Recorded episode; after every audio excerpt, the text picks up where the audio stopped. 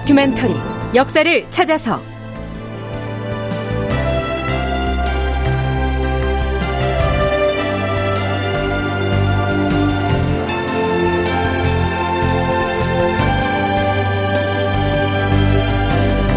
제 1124편 광해군의 고집. 추가 파병은 불가하다. 극본 이상락 연출 황영선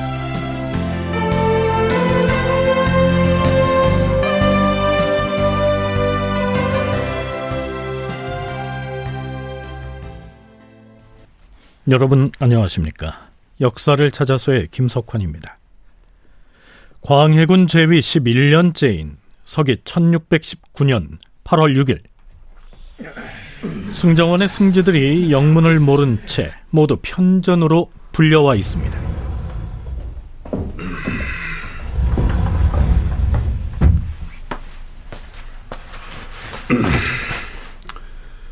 모두 모였는가? 예, 주상 전하. 자, 분위기가 어째 좀 심상찮은데요. 아니나 다를까 광해군이 승지들의 근무 태도를 강하게 질책합니다. 지금이 실로 어떠한 시기인가? 명나라 사신인 원현령 차관 일행인 중국 객관에 머무르고 있어서 우리가 어떻게 대응을 할 것인지 그 방안을 마련하느라 노심조사하고 있지 않은가? 이러한 때의 예방 승지가 승정원을 비우고 나가서는 안유대건을 감히 아랑곳하지 않고 집으로 돌아갔으니 과인이 내린 교지를 아예 무시하자는 것인가? 이는 지극히 놀라운 일이니 도승지는 그 연연을 추구하도록 하라. 요즘 승지들이 근무를 태만히 하여 직무를 제대로 처리하지 못하는 일이 한두 가지가 아니다. 각별히 신경을 써서 전날의 태만한 자세를 혁신하도록 하라. 알겠는가? 예, 전하. 하교하신 명을 충실히 받들어서 조처하겠사옵니다.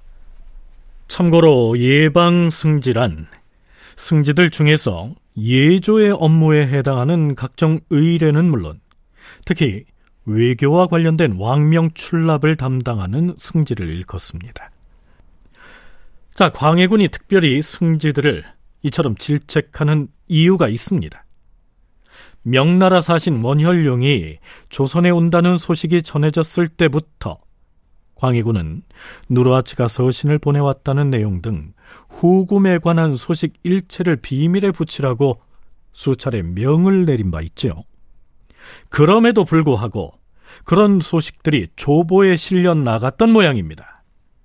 참고로 조보란 승정원에서 발행하는 정부의 공보 매체, 즉 신문이죠. 광해군은 8월 12일자로 다음과 같은 특별 교지를 내린 것으로 실록에 나타납니다. 과인이 특별히 비밀에 붙여야 할 일들은 일체 조보에 싣지 말라는 교지를 한두 번 내린 것이 아닌데 여기 초보를 들춰보니 근자의 사신 접대소에서 올린 계문과 명나라 사신과 관계되는 일에 대해서 내렸던 교지들을 모조리 초보에 실어 놓았다. 이는 일전에 교지를 내렸던 과인의 뜻을 일절 무시해버린 처사로서 지극히 놀랍도다. 담당 승리를 추구하고 앞으로는 초보에 내지 말게 하라.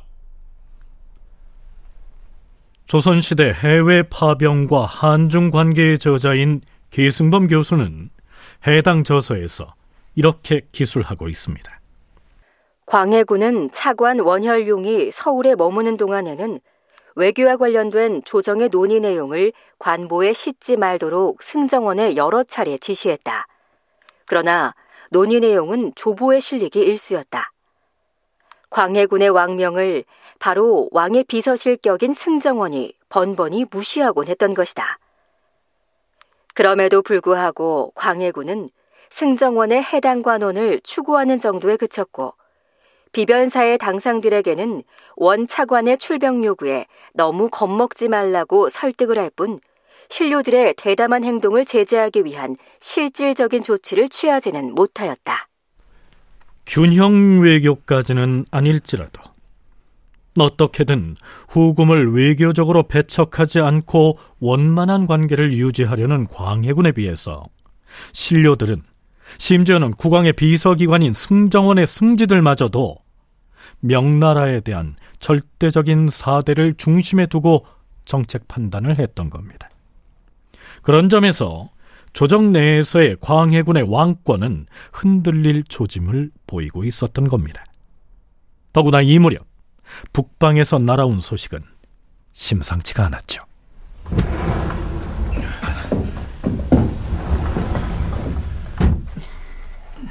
오, 비변사 대신들이 어인 일인가? 전하, 지금 북방의 상황이 매우 급박하게 돌아가고 있습니다. 상황이 급박하다니 무슨 소린가? 지금 막 비변사에 전달된 의주 부연 정준의 장계를 보니 후금 모랑케 군사들이 다시금 공격을 개시해서 새로이 전령을 침범했다고 하옵니다. 그래서 그래서 어찌됐다 하는가? 명나라의 하충병과 이충병이 오랑캐들을 상대하여 수백 명을 참액하였다고 하나 그 말이 사실이라 하더라도 승패의 여부는 아직 알 수가 없는 상황이옵니다. 전하, 지금 요양은 이미 위급한 지경이 되었사옵니다. 거기서 우리와의 국경이 지척인지라 변방의 방비가 실로 시급하옵니다. 제찰 부사인 장만을 이틀 내에 급히 파견하시옵소서. 황해도 감사와 평안도 벽동군수, 개천군수를 모두 급히 차출하여 국경 지역으로 보내야 할 것이옵니다. 하, 서둘러 시행하라.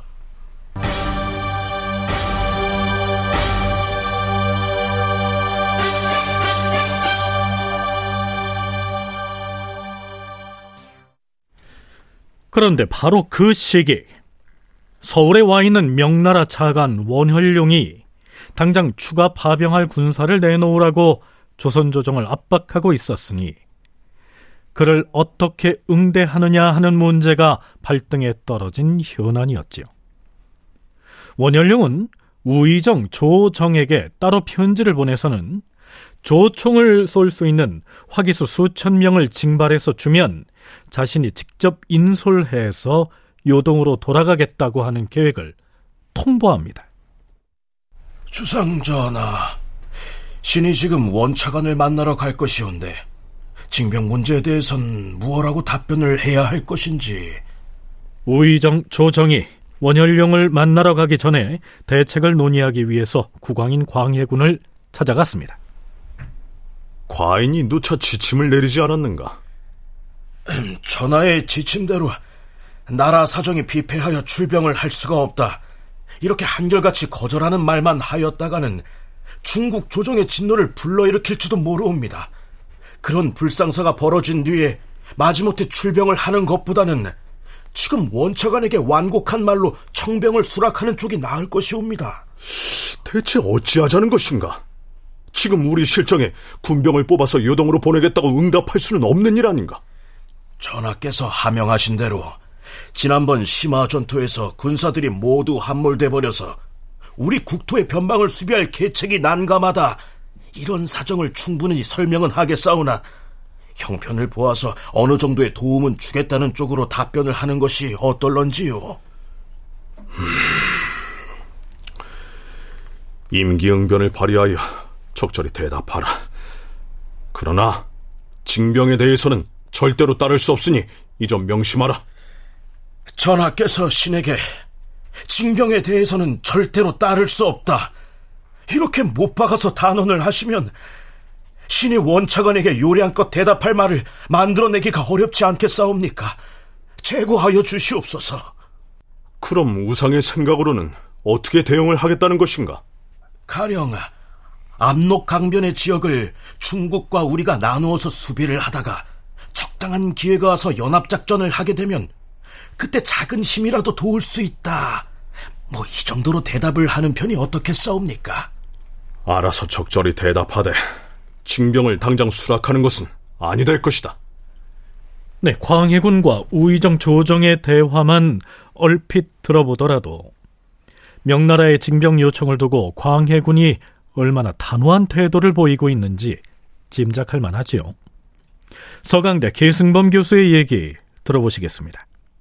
광해군이 막 화를 내요 신하들한테 뭐라고 화를 내냐면 그 원원용을 굉장히 나쁜 놈이라고 욕을 하죠. 이놈 자기가 지금 그 직사만 주고 가면 되는 거지. 지가 뭔데 군대를 내라 마라 이래. 그래도 막 진노를 하거든요. 이때 오면 광해군의 그 언행을 보면 이제 제후국의 왕으로 보기 쉽지 않은 언행들을 노골적으로 하기 시작해요. 지금 군대를 그렇게 보내지 말자고 했는데 니네들 비변사가 니네가 우겨서 보냈는데 싸움도 못 해보고 8천여 명이 실종 전사 또는 실종 4천 명은 포로 니네 때문에 그런 거 아니냐 그러니까 이제는 그 전세가 바뀌었어요. 광해군이 좀 할 말이 많고 비변사들이 할 말이 없는 거죠. 그러다 보니까 광해군이 하여간 다 거부해요.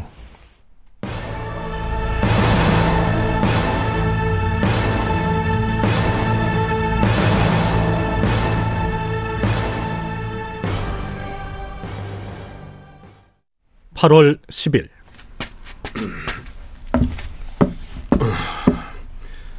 남별궁으로 가자.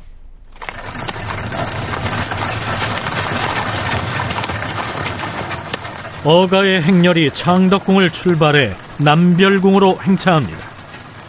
남별궁은 조선시대 행정구역으로는 한성부 남서 호현방에 있었던 오늘날로 치면 서울시 중구 소공동에 위치했던 왕실의 별궁이었습니다. 본래는 선조가 죽은 왕자인 의안군을 위해서 지은 집이었는데요. 의안군이 죽고 나서는 중국 사신들을 접대하는 관서로 사용이 됐죠.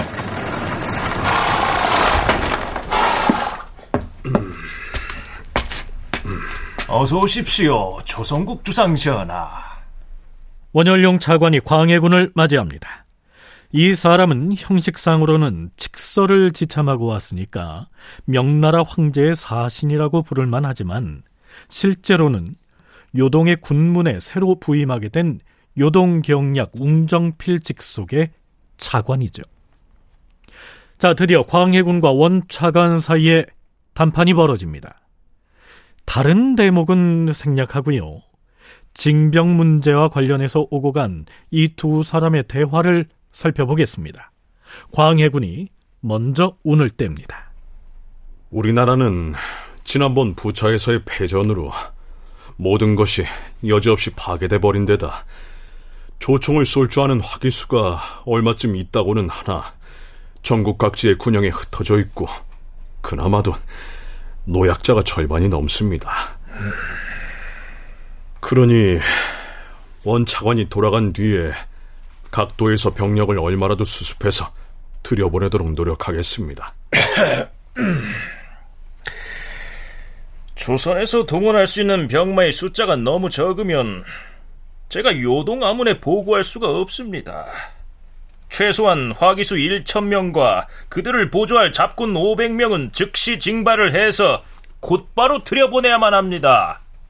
그 문제는 차관께서 돌아간 뒤에 성의껏 병력을 수습해 보겠습니다. 어떻게 인원수를 미리 확정해서 약속을 하겠습니까? 원현룡이 군사 징발에 대해서 이처럼 강고한 의지를 보이자 광해군이 비변사의 대신들을 돌아보면서 이렇게 얘기합니다. 음,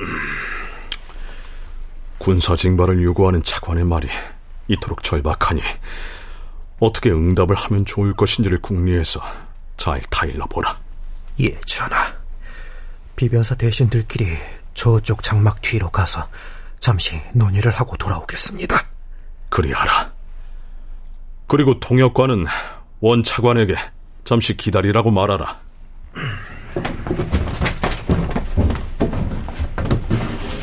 하지만 잠시 휴식 시간을 가진 다음에 이어진 대화에서도 양쪽의 의견은 흔쾌한 일치를 보이진 못합니다. 그렇게 간절히 요청을 하니 군사를 징발은 하겠다. 그러나 황제의 칙서가 있어야만 압록강 너머로 파병할 수가 있다. 광해군이 이런 입장을 고수한 것이죠. 반면에 차관인 원현룡은 당장에 징병을 해서 9월달 안으로 파병을 해야 한다고 압박을 합니다. 대화를 나누고 있는 이때가 8월 10일이었는데 말이죠.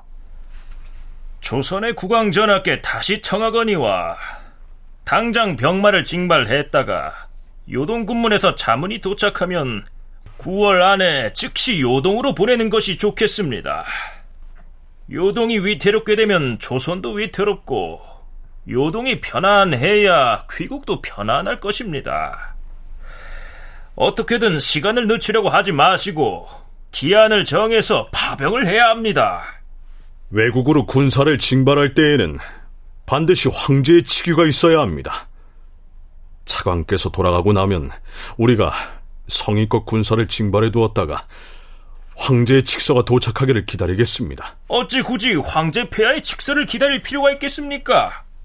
요동에서 보내는 자문 하나만으로도 충분히 군사를 움직일 수가 있는 것입니다.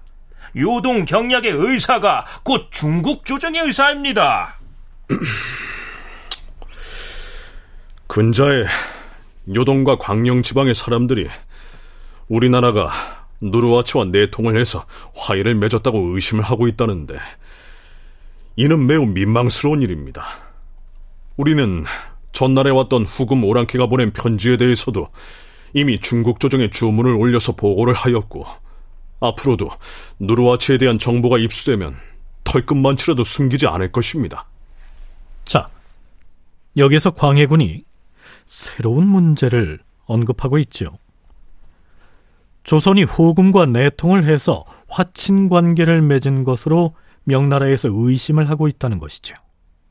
하지만 광해군은 그건 사실이 아니고 누르하치로부터 편지가 왔을 때도 사실 그대로 명나라 조정에 보고를 했다. 이렇게 해명을 하고 있습니다. 물론 광해군의 그 말은 사실과는 좀 차이가 있었지요.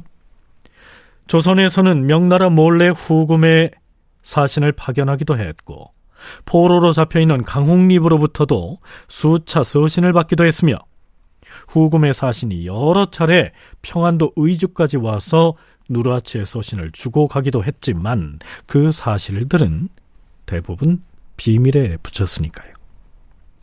광해군의 이 말을 기다렸다는 듯 원현룡이 이렇게 반격합니다. 얼마 전 요동과 광영 지역 곳곳에 개첩이 나붙었는데 그 중에는 누르하치의 편지를 가지고 온 사신의 목을 베지도 않았고 그 편지를 불사르지도 않았다. 이런 말도 있었습니다. 제가 말하는 게 아니라 요동과 광영 사람들이 그렇게 말했다는 것입니다. 여기에서 말하는 귀첩이란 가령 벽보나 투서 같은 것이지요. 그렇다면 요동과 광령에선 왜 그런 소문이 나돌았고 사람들이 조선을 의심하게 됐을까요? 고려대 한국사연구소 장정수 연구교수의 얘기 들어보시죠. 이에 앞서서 조선 쪽에서 평안도 관찰사 명의로 양간이라고 하는 사람을 후금에 파견을 했었어요. 성과는 크지 않았지만 어쨌든 뭐 근데 그게 명예 첩보망에 걸립니다. 어떻게 걸렸냐면 명나라에서 후금으로 도망가는 한인들도 있지만 이 후금에서 명으로 도망가는 여진들도 있었어요. 근데 얘들이 도망가가지고 어 지난달에 고려 재상이 왔었다 이렇게 얘기한 거예요. 뭐그 사람들이 잘 무지렁이들이니까 모르잖아요. 그냥 두리뭉술하게 고려 재상이라고 하니까 그 자문도 남아 있어요 지금 외교문서가 이렇게 물어봐요. 고려 재상이라는 사람이 방문했다고 하는데 어떤 직책의 사람을 보냈느냐, 왜 보냈느냐, 그가 가서 어떠한 얘기를 나눴느냐. 그러니까 지금 의심을 막 하고 있는 거예요. 지금 명측에서. 다큐멘터리 역사를 찾아서 다음 시간에 계속하겠습니다.